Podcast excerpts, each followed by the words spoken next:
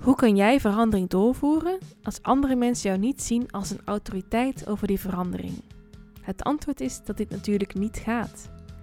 Jouw sponsor moet jou eerst een publiekelijk mandaat geven voordat je ook maar iets kunt doen binnen de organisatie.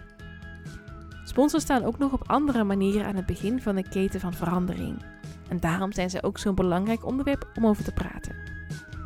Vandaag ga ik, Mandy en mijn collega Kenny het daar hierover hebben. Dit is Radio Change Lab.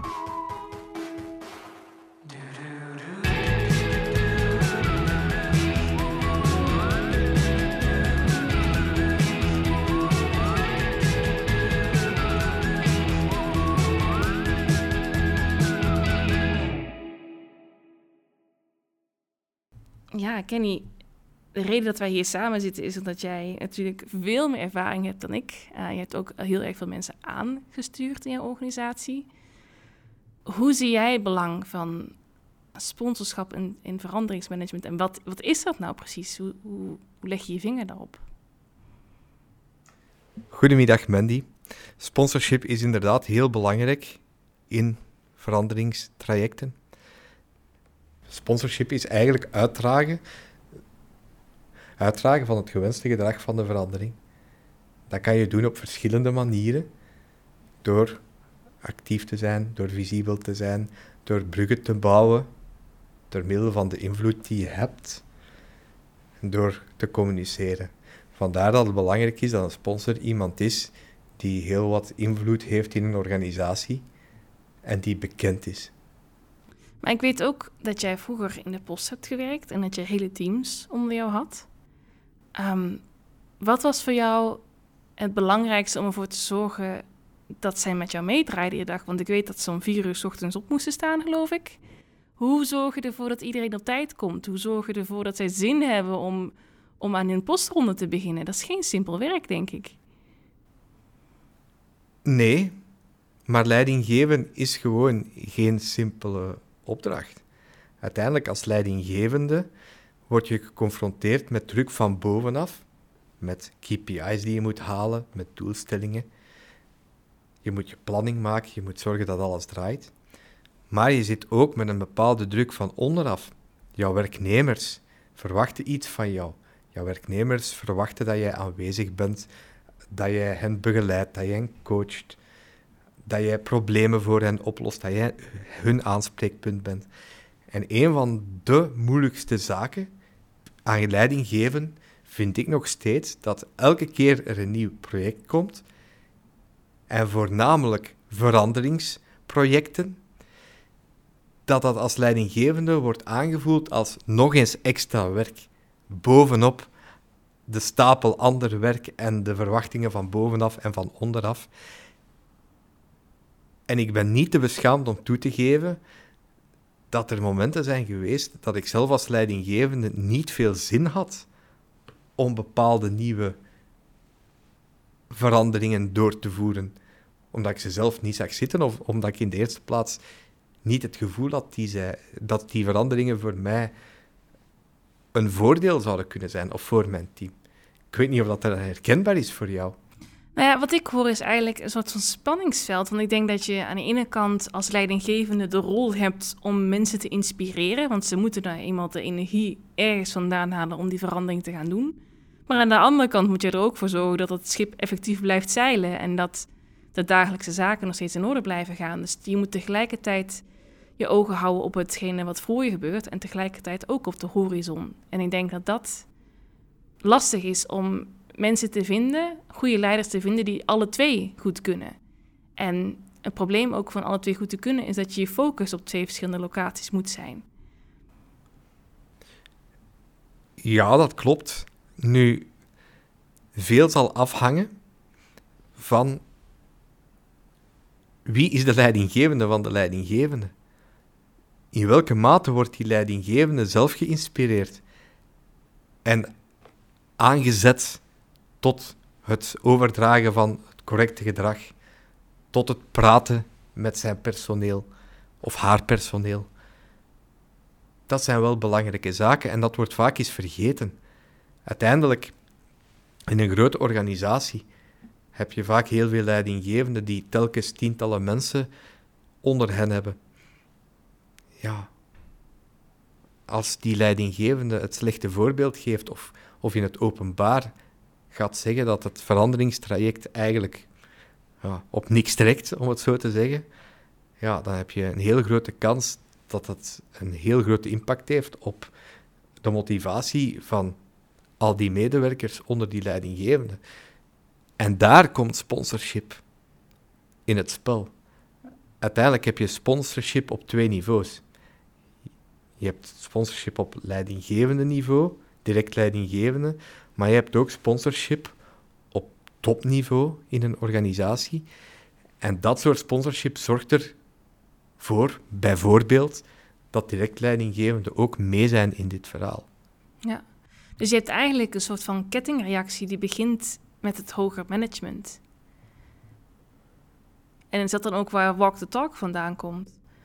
Want zij zetten een bepaalde cultuur. Ik denk dat de reden waarom het zo belangrijk is dat een sponsor doet wat hij zegt, is omdat zij het voorbeeld geven en dus ook de cultuur bepalen van de rest van de organisatie. Op die manier gaan bepalen hoe de directe leidinggevende een gedrag uitvoeren en de mensen daaronder verder ook.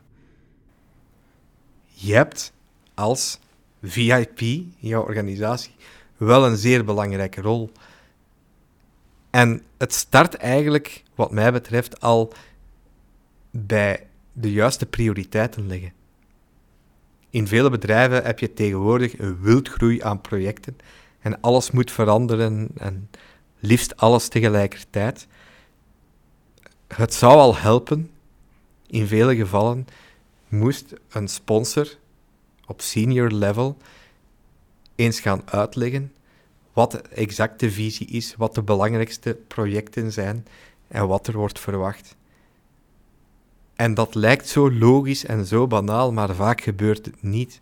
Vaak wordt er verondersteld dat dat zaken zijn dat iedereen moet weten en dat het maar die direct leidinggevende is die het maar moet uitleggen.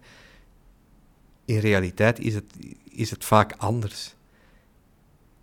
En dat zorgt voor verwarring. Dat zorgt voor verwarring voor medewerkers, voor leidinggevenden. Omdat als zij geen visibiliteit hebben of, of zij zien die hoofdsponsor niet, nooit, ook niet, op een, ook niet in een filmpje, ook niet in een quote, ook niet, niet verschijnen in een vergadering, dan denk ik dat het diep menselijk is om aan te nemen dat de verandering misschien toch niet zo belangrijk is dan wordt aangenomen. Ja. Ja. Ja, ik denk inderdaad dat daar het, het concept van focus of prioriteiten weer terugkomt. Omdat verandering, zoals we al begin zeiden, kost altijd energie. En als je die energie niet kunt channelen, dankzij je sponsor, dan gaat die energie verloren. Toch? Ja, dat vind ik een uh, heel mooi statement. Ja, want in de vorige aflevering hadden we het ook over visie en hoe belangrijk het is om die visie te definiëren samen met z'n allen. Inderdaad, wat je net zegt, is cultuur bouw je samen. En waarom denk je dat sommige sponsors het moeilijk vinden om die visie te delen? Daar zijn verschillende redenen voor. Misschien beseft die persoon niet hoe belangrijk het is. Misschien heeft niemand dat ooit aan die persoon gezegd. Maar kunnen ook andere redenen spelen wat ik vaak gezien heb doorheen al die jaren is dat er vaak een misconceptie is over de rol van een projectmanager of van een change manager. Dat zijn dan de personen die het maar gaan moeten uitleggen tegen iedereen. Dat is mooi in theorie, maar in realiteit zie je, zeker in grote bedrijven, dat als daar plots een projectmanager of een change manager van achter de hoek komt piepen, ja, dat mensen daar eigenlijk vaak geen oren naar hebben. Die willen dat soort strategische boodschappen ontvangen van iemand veel hoger in de organisatie. Ja, ik denk inderdaad, je moet het mandaat niet alleen op papier geven, maar je moet het mandaat ook verkondigen naar de rest van de organisatie. En dit brengt mij ook terug naar mijn eerste werkervaring. Ehm, ik kwam net vers van de schoolbanken. En ik was begonnen als customer service medewerker. En de sollicitatie zeiden ze tegen mij, mijn leidinggevende, Ehm, ja, we realiseren dat deze job misschien niet uitdagend genoeg voor jou gaat zijn zoals die is. Maar we verwachten eigenlijk van jou dat je mee gaat denken over het proces en hoe wij dingen sneller en efficiënter kunnen laten lopen hier. En ik ben daar met goede moed aan begonnen. Dus ik ben gaan kijken van oké, hoe kunnen we hier hè, de data anders in gaan voeren? Hoe kunnen we dingen anders gaan registreren, mensen sneller helpen? Ehm, waarop ik een een hele hoop verbeteringen kwam in mijn ogen. En die ik vervolgens ook enthousiast begon te verkondigen naar mijn collega's, die allemaal al 10 tot 20 jaar in het vak zaten. En eigenlijk al blij waren dat ze gewoon hun werk af konden maken en naar huis konden gaan. En ja, die zaten niet te wachten op mijn input. dus het is pas later, toen ik daar weg ben gegaan en met change management ben begonnen, dat ik realiseerde, de missing link was hier het sponsorship. Ze hebben tegen mij gezegd, ah, hier is je tijd. Hier is, hè, je hebt toestemming van mij om resources aan te besteden. Je hebt toestemming van mij om tijd eraan te besteden. Doe het maar. Maar niemand heeft tegen de rest van het team gezegd van... ah, hier komt Mandy en die komt jullie helpen om dingen efficiënter te laten verlopen. En dat ene verschil had mij al kunnen helpen om bepaalde weerstand weg te halen bij mijn collega's. Absoluut. Maar wat een, uh, wat een mooi verhaal eigenlijk. Uh. en zo zonde van de tijd. Ja, ja, het is een goede leerschool geweest, maar um, vooral van uh, hoe, change management eigenlijk niet moet. En je ziet eigenlijk heel vaak dat change management is in mijn ogen grotendeels ook een beetje boerenverstand gebruiken. Maar toch is het in de praktijk heel moeilijk om dat te doen. En ik denk dat je daar toch weer terugkomt bij die focus. De focus bij de dagelijkse dingen. En mm, het is vaak lastig om na te denken over waar je mee bezig bent in de grotere zin. En ik denk dat dat ook een rol is van een sponsor. Die zitten op de positie om ja, en zeg toch hun zicht te verleggen naar de horizon en naar de visie. Absoluut, absoluut. En ja, wat mij betreft hoort een goede sponsor elk mogelijk moment aan te grijpen om de belangrijkste onderdelen van zijn of haar visie te verduidelijken. Uiteindelijk moet een organisatie doordrongen worden van een bepaald gedrag. En dat kan enkel maar als iemand heel belangrijk dat gedrag gaat communiceren en ook gaan aantonen. Jij gaf daarnet een fantastisch voorbeeld aan. Ik heb ook nog zo'n voorbeeld meegemaakt waarbij je eigenlijk zag, ja, we gaan een, uh, een nieuwe tool uitrollen en die nieuwe tool gaat ons, gaat ons toelaten om als organisatie makkelijker te werken. En iedereen gaat tijd winnen. En, en uiteindelijk werd daar enorm veel energie ingestoken om trainingen te voorzien, top-tip posters te maken, communiceren. Maar dan zag je eigenlijk tegelijkertijd dat er ja, belangrijke mensen in de organisatie op meetings toekwamen en die dan net het tegenovergestelde gaan tonen aan hun werknemers. Ja, je ziet dat dat een effect heeft. Na, nadien hoef je enkel maar eens te praten met enkele mensen om dan te horen van ja, wat vond je daar nu van? Of, of hoe, zie jij, hoe zie, zie jij het belang van deze nieuwe tool? En ja, als je die temperatuur zou meten, merk je meteen een daling in interesse of een daling in het gepercipieerde belang. En dit zijn zaken, ja, jij spreekt over boedeverstand, maar ik ga er ook vanuit dat zo'n sponsor zoiets niet met kwaad opzet doet ik ga ervan uit dat die persoon moet gecoacht worden, dat die persoon moet gewezen worden op het belang van walk the talk. Wees, dat, wees zeker dat je actief bent, dat je visibel bent doorheen het, doorheen het traject. En dat kan starten met de alombekende handtekening onderaan een mail, maar dat kan veel verder gaan. En ik ben zeker dat je daar ook wel voorbeelden van hebt. Nou ja, ik denk een andere uh, actieve belangrijke rol die een sponsor heeft, is de invloed die ze hebben in de organisatie buiten enkel hun eigen departement om. Ja, hoge bomen vangen veel wind, maar dat is ook de reden waarom hoge bomen met andere hoge bomen moeten gaan praten. Die snappen exact waar zij doorheen gaan en die, ja, een gesprek van gelijken kan veel hulp bieden ook. Soms in de eerste aflevering hebben we het gehad over weerstand. En weerstand gaat vooral over vragen wat er verder achter die nee ligt. En mensen willen niet altijd die vraag ontvangen van iemand die niet in hun eigen positie zit of niet in een vergelijkbare positie zit. En daarom is het soms beter om aan een sponsor te vragen die ongeveer op hetzelfde niveau zit als een andere sponsor. Om daar te gaan vragen waar bepaalde weerstand bijvoorbeeld vandaan komt. En zo kun je coalities gaan bouwen. Zo kun je bepaalde verbindingen maken in de organisatie. En, en eigenlijk een succesvolle kettingreactie teweeg brengen. Want uiteindelijk zijn we allemaal maar een kleine radar in het hele machine dat de organisatie is. Ik wil hierop inpikken en meteen ook een tip geven aan onze luisteraars. Als er een veranderingsproject start en dat project start vanuit een, bepaalde, vanuit een bepaald departement, probeer al eens na te denken wie de sponsor kan zijn in jouw departement, maar waar je ook kan coalities bouwen met andere departementen. HR is vaak een heel goed voorbeeld. Vaak zie je dat in IT-implementaties, als je, IT, als je HR kan meekrijgen, ja, dan heb je een veel ruimer draagvlak.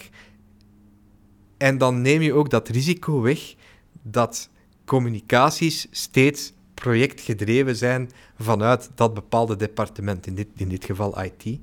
Want dan ga je eigenlijk het ruimer gaan, gaan trekken. En dan ga je eigenlijk ook proberen om het vanuit een andere invalshoek te bekijken. Dat is een, een, een tip, dat is iets dat wij bij ChangeLab heel vaak doen. Proberen om ook sponsors te vinden in andere departementen. Ja. Ja, inderdaad. Want ik kan me voorstellen dat soms mensen naar ons luisteren denken... ah, die zit de hele dag Kumbaya te zingen rond het kampvuur. En we zeggen heel vaak, je moet het samen doen, maar dat is ook gewoon de realiteit. Je kunt niet een heel bedrijf in je eentje gaan trekken. Je hebt allemaal je eigen functie binnen die organisatie. En um, inderdaad, door het breder te trekken kun je samen gewoon meer gedaan krijgen. Dus inderdaad, je hebt dan de ABC's van sponsorschap, als ik het heel erg theoretisch kader mag scheppen daarvan. Zijnde, ja, als sponsor moet je aanwezig zijn, actief en zichtbaar. Mensen moeten jou kunnen zien. En dat betekent, wees aanwezig voor de kick-off, wees aanwezig voor de trainingen die er worden gegeven. Stuur een bericht, geef erkenning aan mensen. Laat zien dat jij hen gezien hebt ook. Omdat vaak is het zo dat je als sponsor heel veel ogen op jou hebt. En mensen hebben jou gezien, maar laat ook zeker weten dat het een tweerichtingsstraat is. Jazeker. Maar een van de misvattingen van een sponsor ja, de eerste misvatting, daar hebben we het al over gehad. Hè, van een sponsor, ja, uiteindelijk, ik heb hier een projectmanager, een change manager, zij zullen wel communiceren. Eens ze dan doorhebben dat ze eigenlijk zelf ook iets moeten doen, dan, gaan ze, dan, dan merk je vaak die weerstand, ja, maar ik heb heel weinig tijd. En daar vind ik dat een, een goede change manager, een goede projectmanager, een verschil kan maken uiteindelijk hoeft het niet lang te duren. Uiteindelijk, voor mij persoonlijk, hoeft een sponsor niet per se op elke meeting lijfelijk aanwezig te zijn. Spreek een videoboodschapje in. 20 seconden, meer hoeft het niet te zijn. Hebben vaak meer impact dan de ganse meeting die drie kwartier duurt, bij wijze van spreken. Ja. ja, zeker. En ik denk dat het zeker... We hebben het nou vooral, vooral over sponsorship, maar als projectmanager, als change manager, als communicatiemanager heb je zeker ook een rol hierin. Het is jouw taak om jouw leidinggevende te faciliteren. Help hem met het opstellen van de boodschap. Help hem met het opstellen van een platform. Soms is het voor hun wat lastiger te zien hoe ze mensen het beste kunnen bereiken, omdat ze nu eenmaal ja, op een ander niveau aan het werken en aan het denken zijn. En daar is jouw input, als jij hè, als medewerker bent en je wil verandering krijgen in je organisatie, help jouw manager. Denk een beetje voor hun na zodat zij uiteindelijk doeltreffender kunnen zijn met het eindresultaat. Geef hem eventueel, hè, schrijf al een bericht voor of denk na over de inhoud van de boodschap, zodat zij het vervolgens eigen kunnen maken, maar dat jij de aanzet kunt geven en zo een beetje van die energie over kunt dragen die zij vervolgens kunnen verspreiden naar de rest van de organisatie. Absoluut. Uh, doorgaans heeft een, een sponsor, ja, wat krijg je? Wat krijg je van tijd, Mandy, uh, vanuit uw ervaring? Een kwartier om de twee weken misschien. Eh. ik heb als meetings zat waarbij ik twee minuten de tijd zat. ja, voilà. Ja, zo gaat dat. en, maar je kan op twee, twee minuten heel veel, veel doen. gedaan, ja. Geef, geef die mensen, als je weet dat het tot discussies gaat leiden, bereid jouw opties voor. Ja. Voor wat kies je, meneer of mevrouw de sponsor? Optie A, optie B of optie C? Ja, het helpt vaak als je hè, bepaalde beslissingen gemaakt moet worden, dat je die beslissingen vervolgens in kleine stukjes hakt zodat je de scenario's en de consequenties daarvan goed uit kunt tekenen. En zodat zij vervolgens een weloverwogen beslissing kunnen nemen, waar ze vervolgens niet zelf nog veel tijd aan hoeven te besteden om dat uit te gaan denken. Zeker. En nog een goede tip is, rond het bouwen van die coalities, dat ligt soms gevoelig. Mhm. Het is niet evident om, om gaan te zeggen tegen een sponsor, kijk, ik weet dat leidinggevende X ons project niet genoeg steunt. Sterker nog, ik zie dat die persoon het slechte voorbeeld geeft. Dat ligt politiek soms gevoeliger. Om dat te kaderen, probeer ik altijd met data af te komen. Niet, niet met veronderstellingen, maar doe een steekproefje bij de mensen. Ben je op de hoogte van die verandering? Weet je wat je moet doen? Is dat jou uitgelegd? En dat hoeft ook geen strafbank te zijn. Ik ben ervan overtuigd dat in een organisatie iedereen zijn of haar best doet om alles zo goed mogelijk te doen. Dat is zo. Maar door werkdruk, door andere focussen, andere petjes die worden opgezet, worden sommige zaken die eigenlijk gezond boerenverstand zijn, over het hoofd gezien. Wel, dan vind ik dat er een change manager of een projectmanager kan aankloppen en zeggen van kijk, ik heb dit vastgesteld, ik stel voor dat we daar iets aan doen, omdat, indien we dit niet doen, een negatief effect kan hebben tot het welslagen van het project. Ja, en ik denk inderdaad door soms dingen naar een bigger picture te trekken, dat je het vervolgens ook minder persoonlijk kan maken en dus bespreekbaar. Ja, sowieso. Oké, nou dan hebben we nog een paar tips voor een veranderingstraject waarbij een sponsor actief kan zijn. Nou, we hebben natuurlijk gehad over de ABC's. De eerste zijn de zorg dat je actief bent hè, als sponsor, dat je aanwezig bent en dat je desnoods de mensen onder jou laat helpen hoe je aanwezig kunt zijn. En het tweede is. Voor mij is de tweede heel belangrijke tip: zorg dat de visie en de prioriteiten gekend zijn en stelselmatig worden herhaald. Ja, communicatie. Hè? Communicatie gaat hier ook iedere aflevering terugkomen, denk ik. Je moet dus namelijk nodig om een boodschap met andere mensen te delen, eer dat je hun kunt helpen die energie actief in te zetten om een verandering door te voeren. En dan komen we ook nog bij coalities bouwen. Ja, inderdaad. Uh, dat hoort bij de taak van die sponsor. Zorg ervoor dat jouw sponsor bewust is van wat er goed en minder goed gaat rond het draagvlak van jouw verandering. Meet dat, objectiveer dat en breng dat ter sprake. En je kan dat echt doen op een diplomatische manier. Maar ik zeg ook altijd als change manager dat het belangrijk is om op dat vlak het, je voet toch wel op het gaspedaal te houden. Je mag je niet te snel laten afschepen, omdat het echt cruciaal is eigenlijk. Dan misschien nog een tip voor de sponsor zelf. Laat je helpen. Je hoeft het niet allemaal alleen te doen. Mensen om je heen kunnen misschien dingen zien die jou uiteindelijk ook jouw resultaat kunnen helpen bereiken. Dus luister naar die input van die change manager of die projectmanager, want misschien hebben zij dingen gezien of gehoord die ja, voor jou lastiger zijn om op te pakken in de wandelgangen. Ja, en de vijfde tip, speciaal voor onze luisteraars, beperk jouw sponsor niet tot de sponsor van jouw departement. Probeer, zoals je net aangaf, die coalities te maken. Probeer ook een sponsor te vinden van een ander departement en vergeet vooral jouw direct leidinggevende niet. Nou, wat mooi gezegd. Dankjewel, Kenny. Graag gedaan, Wendy. Dit was Radio Change Lab en dit was onze aflevering over sponsorship. Dankjewel, tot de volgende keer. Nog een goede middag, tot volgende keer.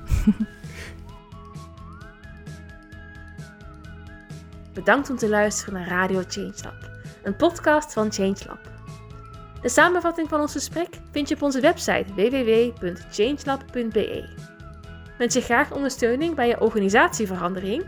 Of heb je zelf een case die je graag eens aan bod zou willen horen? Stuur dan zeker een mailtje naar info.changelab.be. Tot de volgende aflevering. Als jij erbij bent natuurlijk. Change management, wie heeft dat nu nodig?